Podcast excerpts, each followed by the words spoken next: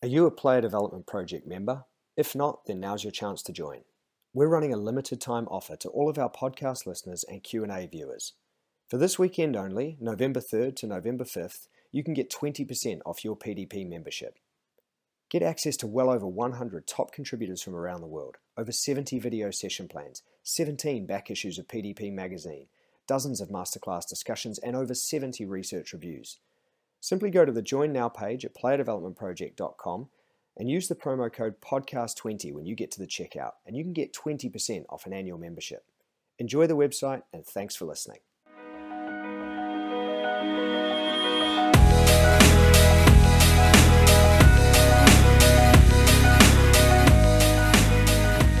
Hi everyone, welcome to another Player Development Project Q&A.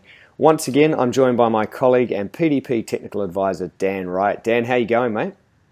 Really good, thank you. Looking forward to this question. I think it's a good one today. I think so too. It's pretty interesting and pretty broad. So it's coming via the PDP Facebook page from Danny, and the question is, what age should players start playing 11v11? So lots to consider in this one.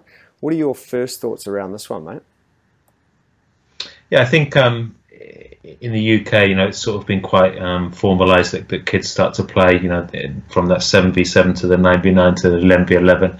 And I think, you know, Nick Levett was involved in sort of reshaping all of that. And I think where we've got to is quite is quite an appropriate um, for the ages and the stages of the players. I think um, I first started playing 11v11 when I was under 10, and it was just it's just a bit stupid. It was like either attack and defence, and everybody was in probably one penalty box, and it was a bit bit silly. So I think the FA have done a good job of of making football you know, look appropriate at 7v7 at that age and 9v9, 11v11. So, you know, that age group of sort of 12, 13 seems seems quite appropriate to me. It's quite can be a struggle for some 12s, and I suppose from sort of 12 to 14, I suppose is is where they probably are still sort of finding their position. And then, you know, you sort of can dive into the tactics a bit more after that sort of 13, 14 age group would be my my experience. What what would you say for this one? Yeah, look, in terms of my personal experience as a player, I was the same. I mean, thrown onto 11v11 very young, probably the smallest player on the pitch, and um, just running what felt like miles and miles on massive pitches, um, and just feeling quite overwhelmed by that as a young player. So I do remember that, um, and sort of not getting used to it till I was a bit older. Um, obviously, physically, probably shot up a bit later, shot up as far as I got anyway.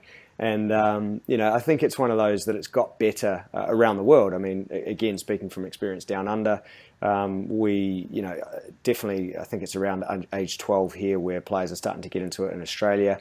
In New Zealand, the small sided games process, I know, has been well underway for a long time. And I think, you know, over the last few years, uh, governing bodies have looked at this and gone, we have to make the game look more realistic for the age and stage of the player, which is great. Obviously, tradition dictates that it might be 12, 13, depending on which country you're operating in. I think that needs to be questioned at times. I think it needs to be why do we do it that way? Is it just because we feel like they're ready physically? And some players do physically develop very quickly and look like they could belong on 11v11 pitches pretty early on in their journey. Um, obviously some some clubs as well um, will make smaller pitches. So it might be that they play 11v11 at under 13 on a slightly reduced pitch. Um, so it might be a little bit tighter which I think is a good thing. Um, and I'm just a believer in variation to be honest. I think from my own experience playing and coaching um, I think it's important that kids get a variety of environments. I think the upside of playing small sided games even at older ages and things like futsal which we've both been uh, involved in uh, in, in club work I think you can see, first of all, the enjoyment factor and the fun factor for kids, even if they're under 16s and they're playing futsal in a tiny space. There's got to be upside to that sort of fast decision making, tight spaces, speed of game, lots of repetition of uh, 1v1s and those kind of scenarios coming out in 4v4s, 5v5. So I, I, personally believe that there is a huge upside in keeping those going for as long as possible. Um, what about you, mate? I mean, do you think, do you sort of believe that there should be this structure, or do you think it's a, it's about playing 11v11 consistently from 13, or do you think it's a case of uh, a case of that variety as well? I think the variety is massive, isn't it? You know, and if, when you sort of dive into some of the research, there was that Man United study, wasn't there, around the four v fours, and you know, just just how much more you know interactions there were in terms of dribbles and shots and tackles, and mm. and just kids getting more touches of the football. And I think if we're trying to develop these sort of problem solvers or decision makers, or you know, these people that can adapt, we have to put them in different environments. And and maybe if you're putting them eleven aside all of the time, then perhaps you're denying them some of those affordances of, of, of interacting. Um, I, I, quite like it from from if we're trying to expose players or, or get players you know more touches or more repetitions, you're likely to do that in small sided. So if I'm a defender that's struggling with my one v ones in an eleven aside, you I might you might have two you know one v ones on a counter attack. I'm probably going to have cover with my my centre back mate and maybe a fullback. Um, but if you go and play you know a five-a-side tournament and you're the only defender or you know the only recognised defender, just think about how much more defending you're actually going to do. Mm. And so that's that's the sort of the angle that I come from it. And then I think you know we we interviewed um, Paul McGuinness and he talked about the the mixed experiences at Manchester United, playing 13 aside on that cage. Um, and, and, even at um, under 18s, they're taking players away to play six aside, um, you know, on grass pitches or even futsal. And I think that is again for the technical repetition. But but when you look at an 11 aside game, it's very rare that all 11 players are involved. You know, if it's a relationship between fullback and winger and timing that overlap, I still think that kind of thing happens in futsal and six aside. Mm. So it's almost like recognizing those sort of triggers and patterns and then executing them perhaps quicker or perhaps you know closer or tighter, and then can that behaviour transfer to the to the 11 aside game? And then it, it just just with the question, I, I'd rephrase it in terms of you know what's the rush to, to only play 11 aside? So in the Premier League, the the average age of a debut is about 23 years old. So if we're talking about guys playing 11 11 aside football at you know 12 or 13, it could be 10 years of playing the same format of the game, and that kind of doesn't seem to be you know intuitive to play the same thing over and over and over when there's all these other things that we could be doing to test and challenge and, and stretch the players. That's that's the way that I look at it. Yeah, certainly. I mean, I've got experience um, quite recently of a group of players who are 05s, um, and we were we were asked to play a fixture 11 v 11. So some of the kids may have had that experience in their school football or, or other sort of areas of football younger, but these kids were sort of thrown in the deep end, and we didn't have any real expectations that they were going to go and get into perfect shapes, playing out from the back in a, in a back four and, and playing through the thirds the way we like to play the football at this particular club. Um, but obviously, it was a great idea to sort of put them into this scenario at the end of the season, knowing that they were getting closer to playing some 11v11 football. And we didn't change too much during the week. They went out, understandably, got into some pretty, you know, pretty challenging and interesting shapes in their first experience. And we took the pressure off and said, look, just go and enjoy it. You're playing 11v11 against a good club. Um, let's see how we go. As a result, the following week, again, trained as per normal.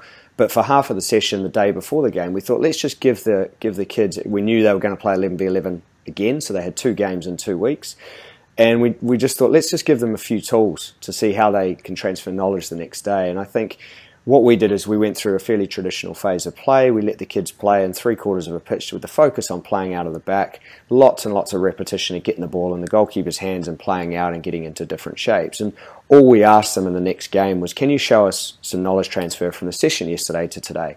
Even if you make bad passes, even if you fail playing out, can you show us that you've got into the right areas that we've worked on? And we saw that. So for me, that was a fantastic outcome. That was winning. Um, the next day, regardless of scorelines, that was our win because the kids demonstrated to us that yeah, they could understand that, and that was that was on the back of a long journey through nine v nine football.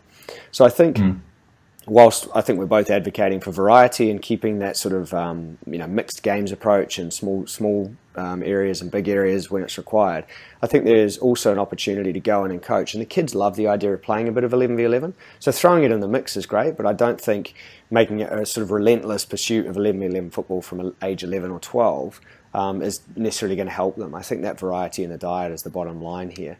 Um, we've got a really interesting article around the Brazilian case study which has been a heavy influence on the PDP model that we've developed over the last year or two uh, from our lead research, researcher, Jimmy Vaughan, and it's called Catch Me If You Can in issue 9. Um, and that sort of talks about, you know, obviously street football and futsal and the influence of the society and culture on, on the way football is played there. And you look at some of the players that come out of Brazil as a result, you know, we all talk about the Coutinho's of the world and so on, and, and, and the variety that he's had in his journey. Um, I think that's a really good case study and a bit of content to look at for, for our viewers and listeners out there. Also, was very fortunate a while ago to interview Harry Kewell, who obviously had a pretty distinguished playing career there at Leeds and Liverpool. Um, you know, top player out of Australia, and he spoke about playing down the park, uh, getting variety and making sure that you know you've got to play a lot of games um, and and sort of get that informal play on top of your um, on top of your more structured training perhaps. So really good interview. We've got a number of player interviews through the magazine but that one is worth checking out. So a little bit of content there. I mean uh, you know sort of final thought around this one for Danny from you Dan yeah, um, when you were just talking about kids understanding the eleven-side game, I wonder, you know, how influential sort of, you know, the access to, to Sky and to how many games are on the TV and the kids playing, you know, Xbox and PlayStation. They know what an eleven-side game looks like now, Yeah. and so I think perhaps when you and I played, it was, you know, sort of that honey pot mentality where the kids are chasing the ball and everyone, you know, like a cartoon. And now the kids kind of get get it a bit more and they get the, the width and the depth.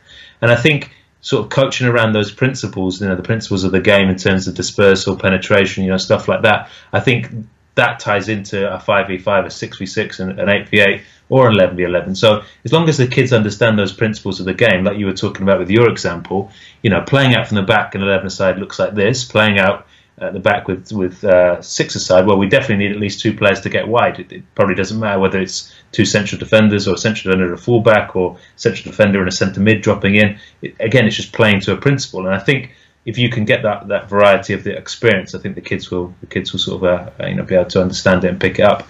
Before you go, you've forgotten, but you need to do a PDP offer. I think this week, don't you? That's right, Dan. Thanks for the reminder. Really excited to offer all of our listeners and viewers a discount on PDP membership for the week of November 3rd to 5th. So at the end of the weekend, midnight UK time, the offer will expire. 20% off PDP memberships if you go to the checkout page and put in the promotional code podcast20. That's podcast20 punch that in, get your discount, sign up, and you can explore all of the content that we're often referencing in our podcast and Q&A videos. So a really exciting offer there. Hopefully some people take it up and a little bit of reward for tuning in regularly for uh, all of our podcasts and, and uh, Q&A discussions. Well done, Dave. Good pitch. Appreciate it. Appreciate it. Thanks again for your time, Dan. We will look forward to another PDP Q&A very soon.